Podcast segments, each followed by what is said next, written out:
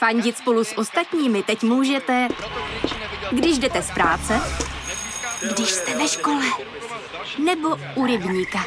Jsme tu, abyste mohli být mezi svými kdekoliv. Tak zůstaňte ve spojení díky datům na naší nejrychlejší mobilní síti v Česku. T-Mobile.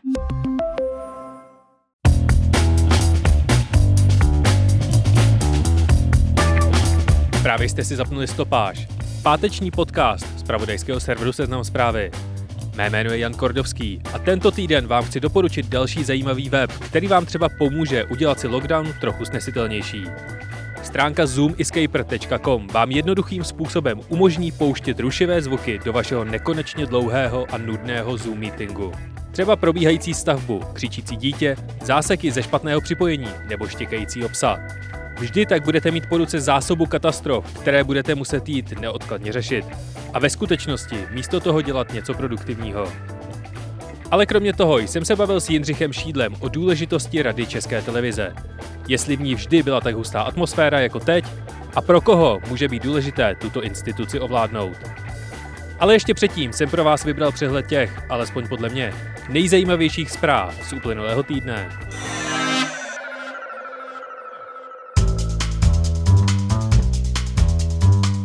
Slibované rozvolnění se ani po třech týdnech lockdownu nekoná. Počty nakažených klesají pomalu a nemocnice největší nápor pacientů teprve čeká. Vláda tak povoluje maximálně nákup pomlázek a pobíhání v rámci okresu. Evropská léková agentura definitivně označila vakcínu AstraZeneca za bezpečnou a účinnou. Za to Miloš Zeman se nevzdává svého snu, že Českou republiku zachrání Sputnik. Posouzení kvality vakcíny si objednal dokonce u rektora Univerzity Karlovy Tomáše Zimy. Zároveň si tento týden Pražský hrad objednal více než 40 tisíc kusů respirátorů a ústenek. Z kontraktu ale předem vyřadil jakékoliv výrobky původem z Číny. Americký prezident Biden po briefingu bezpečnostních složek varoval ruského prezidenta Putina, že zaplatí za ruské vměšování se do amerických voleb. Na dotaz novináře zda považuje Putina za zabijáka, odpověděl, že ano. V reakci na ostrou kritiku stáhlo Rusko svého velvyslance zpět do Moskvy na konzultace. V americké Atlantě zastřelil útočník 8 osob pracujících v masážních salonech. Podle dostupných informací šlo o cílený útok na azijskou komunitu. A španělský parlament legalizoval eutanázii. Po Belgii, Lucembursku a Holandsku je tak čtvrtou evropskou zemí, jejíž zákony umožňují za určitých podmínek dobrovolnou smrt. Svět začíná aktivně řešit, jak restartovat cestování. Evropská unie zvažuje zavedení digitálního COVID pasu, který ukáže, jestli byl člověk kompletně očkován, měl negativní test nebo COVID v nedávné době prodělal. Certifikát by měl ukazovat minimální nutné množství informací a fungovat ve všech členských státech Evropské unie. Systém by měl začít fungovat od začátku léta a podle některých informací by měl pracovat s QR kódy a blockchainem. Celý princip rozlišování očkovaných a neočkovaných jedinců ale otevírá spoustu kontroverzí ohledně základních lidských práv a svobod. Čína mezitím zavádí pravidlo, podle kterého bude umožněn vstup jen očkovaným čínskou vakcínou Sinopharm. A například největší britský poskytovatel plavebních dovolených začne po svých zákaznících vyžadovat osvědčení o vakcinaci. Instagram vypíná uživatelům možnost psát náhodným teenagerům, pokud dotyčný účet nesledují. Zvyšuje tak ochranu před zneužíváním nezletilých. Tinder zkouší posílat potenciálním párům testovací sety na COVID. Indický parlament chystá zákon o kompletním zákazu kryptoměn. Vodafone 31. března vypne svoji 3G síť. Google následuje Apple a malým vývojářům sníží svůj podíl na prodejích z 30 na 15% Od dubna uvidí majitele iPhoneu v Rusku při prvním spuštění obrazovku s nabídkou státem doporučených aplikací k nainstalování. Facebook se v Austrálii dohodl s News Corporation Ruperta Murdocha na platbách za obsah a Elon Musk si přejmenoval svoji pozici v Tesle ze CEO na Technoking. A co se stalo ještě? Miroslav Kalousek má s Jaromírem Soukupem pořád na TV Barandov. Starosta Řeporí Pavel Novotný oznámil odchod z ODS a Oxford od srpna zavádí zóny, do kterých smí zdarma výjíždět pouze elektrická auta. České republice je zhruba 50 tisíc žáků bez přístupu k online výuce. Avatar byl znovu uveden v čínských kinech a vrátil se zpět na pozici nejvýdělečnějšího filmu v historii. Britské pojišťovny evidují téměř 200% nárůst nehod v domácích výřivkách. Evropský strom roku je ze Španělska a redditová komunita Wall Street Bets, známá svými machinacemi s akciemi GameStopu, adoptovala více než 3500 goril. A stalo se toho mnohem, mnohem víc. Sledujte seznam zprávy, které vám každý den přináší čerstvé informace, rozhovory nebo videoreportáže s aktuálními kauzami, které hýbou Českou republikou. Teď už si ale poslechněte můj rozhovor s Jindřichem Šídlem, kterého jsem se ptal, jak dlouho zbývá Petru Dvořákovi v čele České televize, nebo jestli je na čase vytáhnout spacáky ze skříně.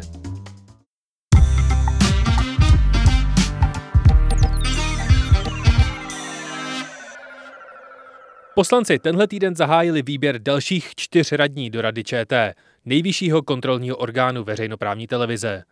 Co má rada vlastně na starost, jaké má pravomoci a jestli byla vždy tak důležitým a kontroverzním tématem, proberu s komentátorem a chodícím kalendářem Jindřichem Šídlem. Ahoj Jindřichu, díky, že jsi udělal čas. Eh, díky za pozvání, Honzo. Tenhle týden se začalo hrát o čtyři místa v Radě ČT, která se uvolní tenhle květen. Na začátku bych chtěl ale vysvětlit posluchačům naším, kteří nejsou třeba tak znalí jako tvoji diváci a čtenáři, proč je vlastně Rada ČT tak zásadní orgán, kolem kterého je tolik politických bojů? A vždycky bylo. Je potřeba říct za téměř 30 let existence eh, veřejnoprávní televize. Vždycky bylo. No, je to jednoduchý, protože ji vybírají politici, což podle mě není úplně špatný systém. A protože ta rada může tu televizi jako dovést do stádia, které jsme viděli před 20 lety, že jo, při vánoční krizi. Prostě nej, nej, největší pravomoc televize, té rady České televize je samozřejmě odvolání generálního ředitele a jmenování nebo výběr. A e, což se odvolání stalo v historii té televize dvakrát. Eh, jednou to eh, prošlo celkem bez problému, to bylo v roce 2002, kdy padnul eh, Jiří Balvín. To byl takový porevoluční, řekněme, jako téměř jenom chvilkový ředitel, který to řídil asi dva roky necelé. Ale v roce, 19, v roce 2000, kdy padnul tehdejší ředitel Chmelíček, to přímo vedlo k té krizi v české televizi. Takže teď se vlastně hraje o to, zjednodušeně řečeno, jestli Dvořák, který má mít ještě dva a půl roku ve funkci, protože má mandát do roku 2023 do října, tak jestli vydrží. A připomeneš prosím tě, kdo konkrétně teda ty radní vybírá a co je úkolem těch radních? No, eh, radní volí sněmovna.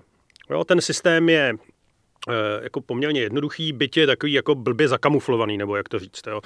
Eh, radních je 15 a vybírají se vždycky jako na třetiny.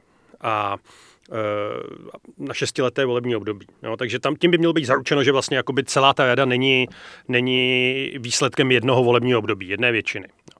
Eh, a eh, v roce 2000, když ta rada padla, tak se jako přemýšlelo o tom, že tehdy byla taková jako v době opoziční smlouvy takový dojem, jako že ty politici, a myslím, že ten dojem byl správný, jako, že mají na tu tele, veřejnoprávní televizi pivku a chuť a že ji chtějí ovládnout.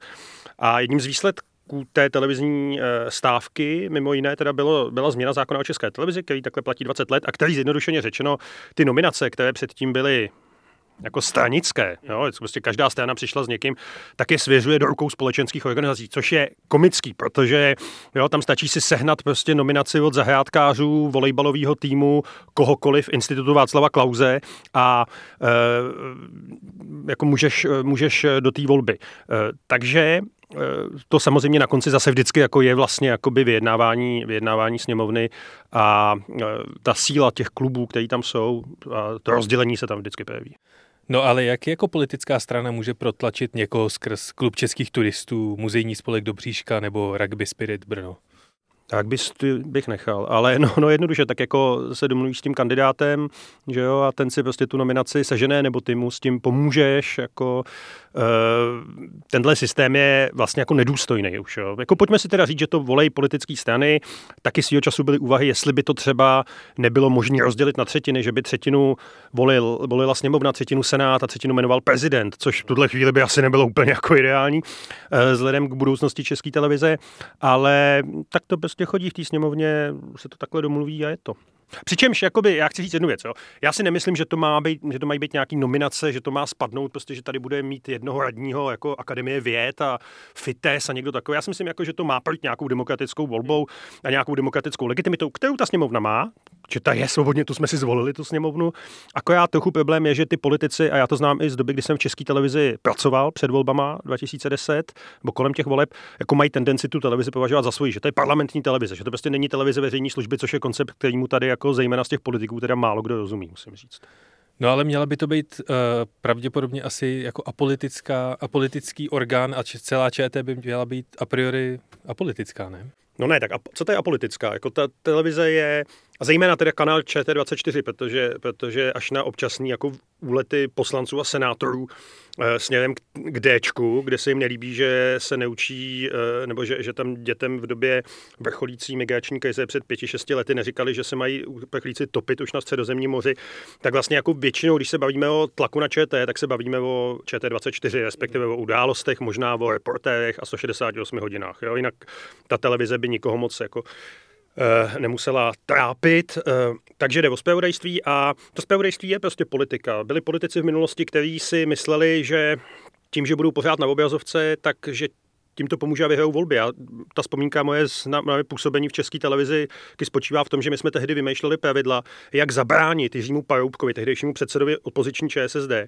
aby se dostal na obrazovku, ale ne, abychom ho poškodili ale aby on ne, neměl víc času než, než, eh, než ty ostatní. Mimochodem jeho tehdejší uh, mediální expert byl Jaroslav Tvrdík, jo, který uh, tu do té televize jako poměrně často telefonoval.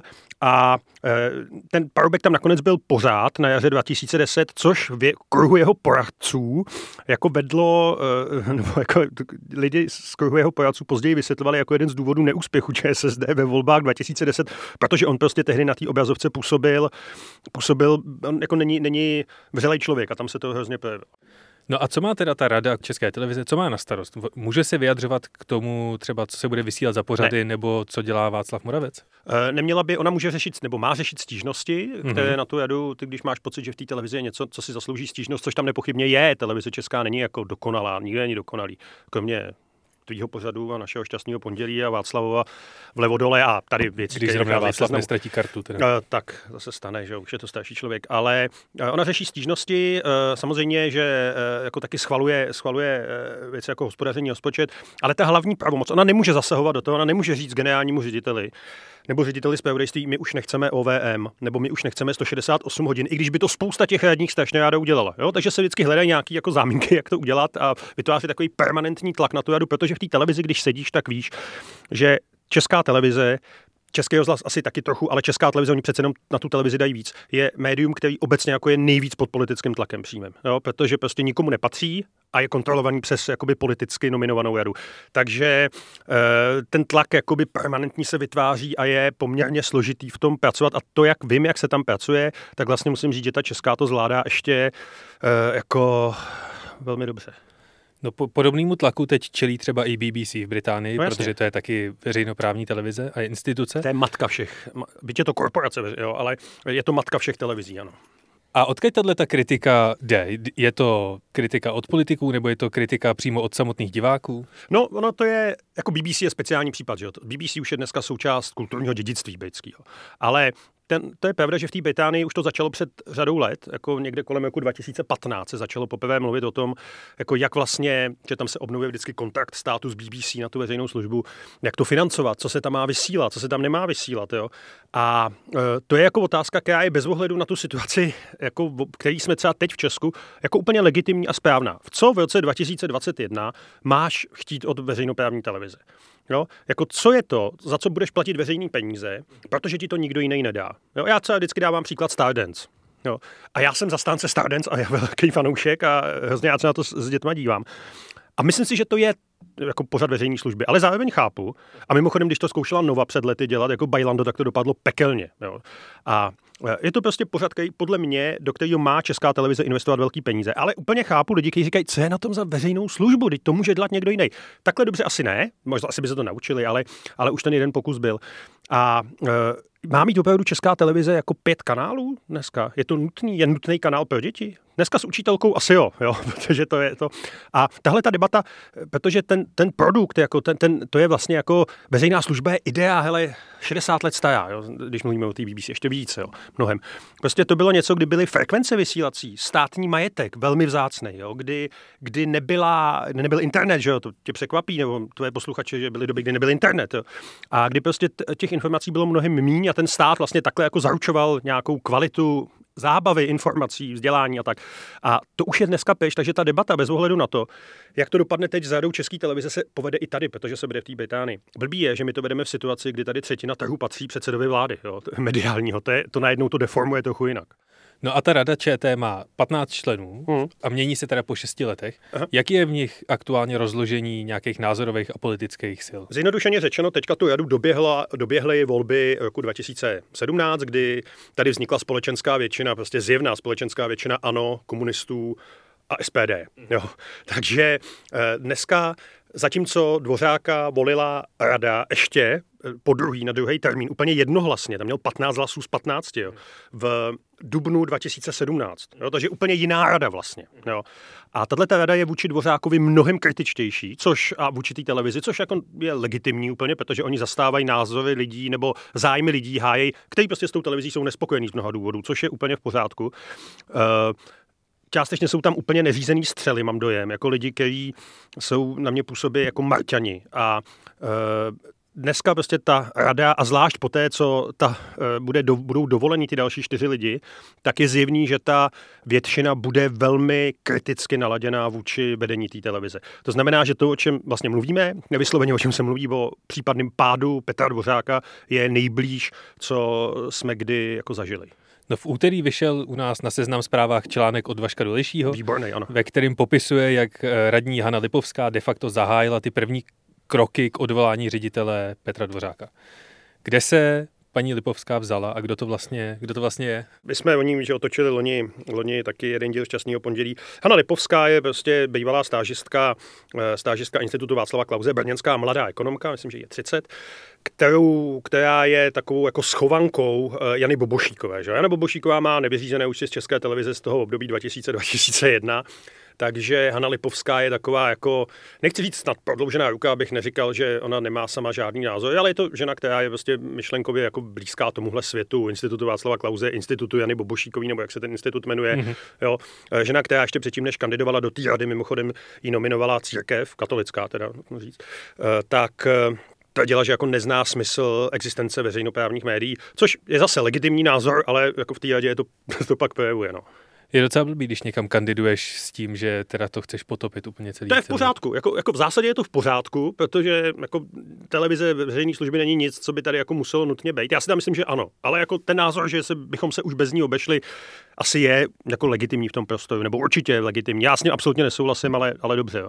No a e, kolem ní, že jo, tam je taková skupina, která v té radě, která jako zjevně prostě jede jeden směr, což je předseda té rady Matocha, dlouholetý uh, spolupracovník Babišovi český pozice tady a Lidových novin, šachista mimochodem, Xaver Veselý, který teda, jak jsem tak viděl, slyšel, nic moc nedělá, ale je tam, že jo, loni tam byl, tam byl zvolený, což jsou lidi blízký, řekněme třeba Václavu Klauzovi mladšímu, který, který oba zná, toho Xavera tam vlastně nominoval. No a pak se to postupně načítá e, dál a teďka ta většina protidvořákovská je, myslím, jako daná. A proč vlastně, proč je na českou televizi Jana Bobošíková, která je tedy spojená s Hanou Lipovskou, tak vysazená už, už 25 a 20 let. No, Co... protože Jana Bobošíková byla z jednou z hlavních postav té eh, eh, stávky v české televizi, té revoluce, nebo jak to říct, té vzpoury o Vánocích 2000, protože ona tam tehdy přišla s ředitelem, eh, který a jako ředitelka zpravodajství. A oni ji odmítli. No, prostě ta, ta redakce řekla, ne, my prostě s Janou Bobošíkovou pracovat, pracovat nebudeme a zabarikádovali se na Velíně a ona byla jako velmi aktivní, tehdy tam chodila rozdávat výpovědi, velmi jako sebevědomě tam chodila, no ale neuspěla, že Ona prostě, jako ta televize se ubránila tehdy částečně a ona prostě podle mě, jak to tak chápu, se těšila na to, že jim to jednou vrátí a po 20 letech je jako pocit, že máš někomu něco vracet jako velmi silná motivace a cit. No a hrozí v tuhle chvíli podobný scénář jako z toho roku 2000? Že se to bude opakovat uh, podobně vyhroceně jako právě já jsem slyšel a myslím si, že to je jako logická úvaha, že prostě jako Babiš na tom nemá zájem. Jakože vytvořit si ještě v době, kdy mu jdou preference dolů, před těma volbama, kdy tady řešíme prostě selhání jeho vlády v době covidu, tak vytvořit si ještě další jako frontu společenské války odvoláním ředitele České televize před volbama speciálně teda, jo, je, je jako něco, co on nemůže chtít. Jo. Samozřejmě stát se to může, jak si správně říkal, už jeden důvod jako je, protože Jada už poslala jeden vytýkací dopis eh, řediteli Dvořákovi, takže jakoby kdyby chtěli, tak ho odvolat můžou. Jo. Dvořákovi zbývá, jak jsem říkal, dva a půl roku. Takže ta rada, v který bude velká většina pořád ještě zachovaná z těch voleb 2017, v podstatě bude vybírat jeho nástupce. Upozorňuji, v roce 2023, což bude půl roku po prezidentských volbách. Takže jako te, jaká bude v tu chvíli společenská atmosféra, to jako nikdo neví. Ale, ale, ale jakoby je tomu nejblíž, jako krizi v české televizi, která postupně bublá z mnoha důvodů, je nejblíž za těch 20 let dneska. Takže budeme mít nového prezidenta a budeme mít novou poslaneckou sněmovnu. Takže jestli někdy te- odvolat současného ředitele, tak teď. Tak teď, eh, ona samozřejmě pak jakoby ta sněmovna zase může udělat to, zákon složitý, že může odvolat celou tu radu. To není tak těžký. Jako odvolat radu prostě neprojednáš zprávy o hospodaření, nazdar hotovo, rada celá pryč. Jo, to se stát může. To je něco, co eh, jakoby, pokud by třeba tady vznikla nějaká velká většina eh, těch dneska opozičních stran, což já nevím, jestli vznikne nelámej to země, protože víš, že se nikdy netrefím, jo, tak si myslím, že odvolání rady České televize by byla jedna z věcí, kterou prostě oni budou chtít, jo, zajistit té televizi nějaký jako větší klid. A je pravda, že prostě ta většina, která dneska je v čele, již stojí jako spíš Zeman, jo, než ne, prezident Zeman, než jako ten Babiš, prostě považuje televizi, což je problém. A myslím, že to, určitý televizi to je až jako nespravedlivý, za součást opozičního politického bloku. A když se ti tohle stane v médiích a v politice, tak je to vždycky špatný a nemá to dobrý řešení v zásadě. Jo. A myslím si, že ta televize si to nezaslouží, protože naopak i z české televize můžeš slyšet zevnitř, že poslední rok oni fungují trochu jak vládní televize. Tam to si pustíš ČT24 a tam furt mluví Havlíček. Jo, nebo někdo jiný z té vlády. Jo, že vlastně jako by ta vláda si za poslední rok na pokryvání české televize až na reportáže 168 hodin samozřejmě reportérů a Václavovi eh, Moravcovi promluvy před otázkama vlastně jako nemůžou moc stěžovat. Jo. A myslíš si, že tady podobně jako v Polsku hrozí, že ta vláda může ovládnout tu televizi tak moc, že to fakt bude propagandistický nástroj? No, teoreticky jo, ale já si myslím, že to jako nedají. Jo? Že, že to prostě na to není zájem. Kdyby to chtěli udělat, tak se to obrátí proti ním. E, jako navíc ta televize, že jo, jako každý, kdo v té televizi pracuje, že to máš stovky lidí, kteří prostě musí jako každý udělat tu správnou chvíli ten samý pohyb, aby jako ta televize dál vysílala. Jo? A samozřejmě, že já nevím, jo, ale co jsem slyšel, tak i v té televizi by byla spousta lidí, která by se tomu dokázala přizpůsobit. Na druhou stranu, jakoby zvláště silné osobnosti té televize prostě nechtějí pracovat jako v něčem, co by, byl jako vlá, co by byla vládní vlnka. Jo. A jako úplně tu televizi znormalizovat by znamenalo, jako ano, stát se to může, pokud by k tomu byla jako společenská atmosféra, třeba kdyby prostě příští volby v říjnu tady dostal Babiš z SPD dohromady 60%. Tak v takové chvíli jako si myslím, že ten scénář je absolutně nevyhnutelný. Nicméně ta televize je prostě, mimochodem v Polsku to dělali už jako i za té minulý vlády, nejenom za týhle konzervativní. Oni předtím ty liberálové měli jako tendenci do té televize sahat. Takže eh, ta televize česká je jako jako, myslím, nejsebevědomější a nejsilnější ze všech těch jako postkomunistických veřejnoprávních televizí. Takže jako nebude tak lehký to ovládnout. V radě v květnu teda zasednou čtyři noví eh, radní. Ve volebním výboru sněmovny se tenhle týden představilo 56 kandidátů. Mimo jiné spisovatel Martin Reiner, epidemiolog Petr Smejkal nebo uh, novinář Milan Rokitka. Jak vlastně poslanci nové radní vybírají? Na základě jaký kvalifikace? No, no, tak podle toho, jak se jim líbí. Jo. A e, to, ono se tomu sice jmenuje volební výbor, ale v podstatě je to jako výbor pro českou televizi jo, a výbor mediální. Takže v čele stojí, e, jak známo, poslanec Berkovec, což je neuvěřitelná postava, bývalý novinář teda sám, znutí ano. A a hráč na ukulele. No jasně, jasně, jsme pouštěli jeho fantastický předvolební klipy ze Slanýho. A tam máš těch 56 lidí a oni z toho vlastně musí vybrat jako ten výbor, nikoliv ta sněmovna, ten výbor vybere 12 na základě nějakých dohod a hlasování. A těch 12 pak jde do sněmovny. Jo? A ta sněmovna to pak eh, prostě hlasuje se eh, v tajném hlasování, eh, dokud prostě někdo nezíská ty potřební, ty potřební hlasy, což může teoreticky nezískat. Jo. Ale ta, to snížení o těch kolik, 54, ne 44 lidí z 56 na 12, na každý místo volný tři kandidáti vlastně, je prostě čistě na tom volebním výboru.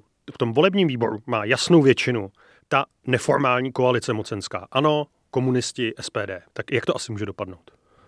Já jsem mimochodem koukal na, na chvilku na ty, na, na, na, jak se referovalo o tom, jak ty kandidáti přestupovali přes sněmovnu a kromě bizárů, jako úplných, jako je ten Rokitka, tak, tak tam e, prostě, mimochodem a z těch kandidátů by šli sestavit jako kvalitní radní. Tam najdeš lidi s velkou mediální zkušeností, lidi jako nespochybnitelný jejich e, jako kvalit. Tak mně přišlo bezvadný, když tam byl popfarář Čendlik, který, jako proč by nemohl být v radě, to je v pohodě, jo? Jako, já neříkám, tím nechci diskvalifikovat. A tam jako mluvil o tom a o tom, co chce dělat a na konci ten, ten Berkovec se málem rozplakal, řekl, že sněmovnou zazněla nádherná člověčina. Jo? A jako jakmile se objeví ve sněmovně slovo člověčina, tak já vím, že se blíží nějaký, nějaký jako velký problém. Já bych určitě chtěl posluchačům doporučit uh, Twitterový účet Newsroom, uh, který celý tohleto slyšení dával do vlákna a jsou tam naprosto neuvěřitelné citace a je tam drobný krátký popis všech těch kandidátů, kteří eh, tím sněmovním výborem prošli. Ještě se tě chci zeptat, jak aktivní jsou ve finále ty jednotliví radní? Já si moc neumím představit, že jak moc schopný a proaktivní bude třeba pan Rokitka. Nebude. Myslím, že Rokitka tam přece jenom nebude. Jo? Ale záleží to na tom radním. Ono to jako může být práce, kterou jako 6 let celkem spokojeně proflákáš, kdybys chtěl a máš za to 30 tisíc měsíčně. Že jo? A je to dvakrát na odpoledne. Takže to jako není tak jako strašný. A nicméně třeba ty noví radní, kteří byli zvolení loni, což znamená eh, Matocha Lipovská, ukazují jako mimořádnou aktivitu. Z Matochy už je předseda rady mimochodem. Jo? To je jako taky ukázka té většiny, eh, která společenský, která existuje. Takže jako ty samozřejmě můžeš jako radní nic nedělat a občas jako zahlasovat, přidat se k někomu, kdo ti je, a nebo můžeš jako velmi aktivně tam v úvozovkách škodit anebo pomáhat. Teď nechci tomu dávat znamínka. Jo? Jako můžeš si furt žádat nějaký stanoviska, stížnosti jo? a tadyhle stanovisko k tomu a, a nějaký další papíry a hospodaření. A což jako je prostě vlastně jako to, proč ta rada existuje. To na tom není nic špatného. Problém je, že já teda u řady těch radních cítím, že jediný důvod, proč tohle to dělají, nebo u některých těch radních, cítím to, že prostě chtějí se zbavit toho dvořáka. Jo. A, nebo, nebo ho chtějí maximálně přimášnout, protože není třeba ho odvolávat. Je možný třeba na tu televizi vytvořit takový tlak, že prostě oni si uvědomějí sami, co se od nich žádá.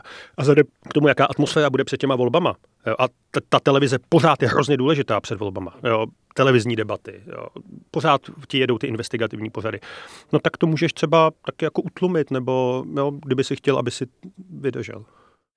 Já si, jak si ty představuješ, že ta Rada České televize má správně plnit svou roli? Já mám, já mám takovou představu, že by to mělo být něco jako prezident. Že víš, že to tam je, ale v ideálním případě o tom nechceš vůbec nic slyšet, ale víš, že to někde v záloze něco dělá. No, ale tak to, to, to je jako idealistická představa o prezidentovi. Jako prezident má dostatek pravomocí a já si naopak myslím, že kdyby to nebyl tenhle prezident, že by bylo dobré, kdybychom občas věděli, že toho prezidenta máme a on se vystoupil s něčím, co by e, těm lidem pomohlo, e, co by těm, e, co by pro ty lidi hezky znělo. Jo. Mm-hmm. Ale ta rada jako na tom, že rada je aktivní, není nic špatného. Tohle, hele, ty platíš pravidelně, každý měsíc lidi platí prostě 135 korun, jo, eh, a e, mimochodem ty peníze jsou stejně od roku 2008, jo, takže e, to je taky jako taková zajímavost, se nezdvedal ten poplatek jako strašně dlouho. No tak jako způsob kontroly nebo kontrola toho, jak se ty peníze tam utrácejí, jo, a jestli prostě ty obří dlouhý chodby velkých kavčího speciálně, jo, kde tam se fakt ztrátíš hrůzou, jo, když tam jdeš, tak jestli jsou využívaný správně, je úplně v pořádku. Jo? Takže jako ta rada má být aktivní, má kontrolovat, má na to dozorčí komisi taky mimochodem, že jo, svojí, kterou odvolala uh, v zimě. Jo? Má být aktivní, ale nemá to být, a možná, že ani není úplně ideální to, co jsme zažili v té době, jako dokon, řekněme před těma čtyřmi lety, kdy ten dvořák tu radu měl jako úplně jako není ovládal, jako to on byl skoro jak předseda rady. Jo. I když předseda rady byl Jan Bednář, velmi úctyhodný novinář z BBC, tak eh, On jakoby s nima neměl vlastně žádný jako velký problém. Jo, za spoustu let, protože oni mu naprosto důvěřovali. To teď třeba prováděla Helena Fibingerová, dlouholetá jední s ředitelem Janečkem. Jo, tam to vždycky nosila klobásky a koláče jako náš ředitel. A e, takže jako ta rada má být aktivní, ale e, jakoby nemáš z toho, myslím si, že není jako ideální, když se to stane vlastně jakoby přiznanou jenom opozicí a nátlakovým orgánem na generálního ředitele. Musí tam být nějaká rozumná rovnováha, která se těžko hledá, ale teď myslím, že tam není. Ty jsi v české televizi pár let pracoval. Ty už si to trochu nakousnul, ale mě by zajímalo, jak jako prakticky se tam dohlíží na tu slavnou vyváženost, kterou omílají všichni kritici zleva doprava. No, docela pečlivě. Já jsem tam teda pracoval v letech 2009 až 2010 a odcházel jsem v dobrým. Jo? Jako, ne, ne, protože mě to tam nebavilo, nebo že bych neměl nějaký, nějaký uh, že, by, že bych měl pocit, že televize jako dělá něco, co nemá, nebo můj nadřízení naopak. Jo? To bylo fajn, to byly spíš osobní důvody, ale eh, hele, tam se prostě počítají vteřiny jo, toho, kolik času kdo dostal. Já jsem tam tehdy byl šéf domácího zpravodajství a zároveň zástupce šéf a zároveň jsem byl jakoby hlavní politický analytik, něco jako komentátor, což se nesmělo říkat. A já prostě vím, že ve chvíli, kdy jsem z té televize odešel, ale pořád jsem tam chodil jako komentátor tehdy hospodářských novin tak jsem prostě mohl říkat jako úplně jiné věci, než jako zaměstnanec té televize, kdy prostě musíš, jako v podstatě nemáš mít názor. Jo? Jako říct, tohle je špatně, tohle je dobře, i když jako samozřejmě to se dá říct, jo? dá se tam říct jako leda, co, kdybych si pustil to, co jsem tam říkal, tak bych si zatím asi stál dodnes. Ale člověk je prostě přirozeně opatrnější, protože ta televize nesmí z principu a to ty novináři tam vědí a dodržují. Stát na žádný straně a někomu stranit. Jako když jsme kritizovali Paroubka, jak jsme museli stejně jako být kritický vůči Topolánkovi, Kalouskovi, což se nám, myslím, dařilo teda, nebylo to těžké v té době. Jo. Takže hlídá se to tam jako velmi pečlivě. Jak jsem říkal o tom, že jsme dělali pravidla pro to, aby Paroubek furt nebyl na obrazovce, tak to byl, ten důvod byl proto, aby ty strany i ostatní měli v podstatě jakoby podobnou šanci z té televize, že tehdy ČT24 strašně jela nahoru, jak se rozšiřovala digitalizace. A oni to milovali, dívat se na sebe na tiskovkách, tak aby ty strany ostatní měly stejné šance. A tohle to v té televizi prostě je. Jo. To dodnes tam je, jsem si jistý, jako ta snaha o té vyváženosti, občas je to až jako nesnesitelný. Dneska, jak máš těch devět stran ve sněmovně, tak vidět vždycky každý úterý máš v podstatě před sněmovnou jako nekonečný defilé tiskovek politických stran, které jsou v zásadě na ale oni to tam prostě z těchto těch důvodů dobrých dávají. A má za posledních pár let eh, česká televize za sebou nějaký výraznější přešlapy nebo chyby? Tyjo, to bych, to bych musel přemýšlet. Asi, asi nějaký chyby, jako vždycky děláš chyby, jako, zvlášť jako v provozu, který ti jede a mluvíme hlavně o tom zpravodajství, jo. Že jo, protože jako když se mluvíme o české televizi, tak my i my dva tady už 20 minut řešíme vlastně jenom zpravodajství. Ale asi jo, určitě. Jako řeknu, že jo, ale ty příklady bych musel, bych musel jako Eh, dohledat eh, a našel bych je jak v tom zpravodajství, jak v tom zpravodajství, tak si ale myslím, že bych je našel i na těch ostatních kanálech. Jo. Při, při, ale nic to nezměnilo zatím na mým jako hlubokým přesvědčením, že ta česká televize v podobě, v jaký dneska je, takže je správný, že ji tady máme, že to té demokracii v té zemi, eh, té zemi jako prospívá, nikoliv, že by, to, že by to škodilo. A chyby dělají, dělají často a děláme je všichni. Akorát oni dělají samozřejmě za naše peníze, to znamená, že musí být i připravení v té české televizi na to, že budou pod větším dozorem. A to je, myslím, hezký konec tady toho našeho rozhovoru. Já ti moc děkuju. Díky za pozvání, že jsi udělal čas.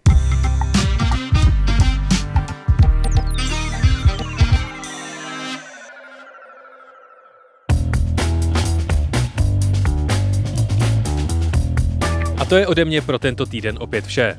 Nevím jak vás, ale mě tenhle týden pěkně vytočila salámová metoda rozvolňování, kterou vláda opět nasadila. Takže vydržte. Navzdory.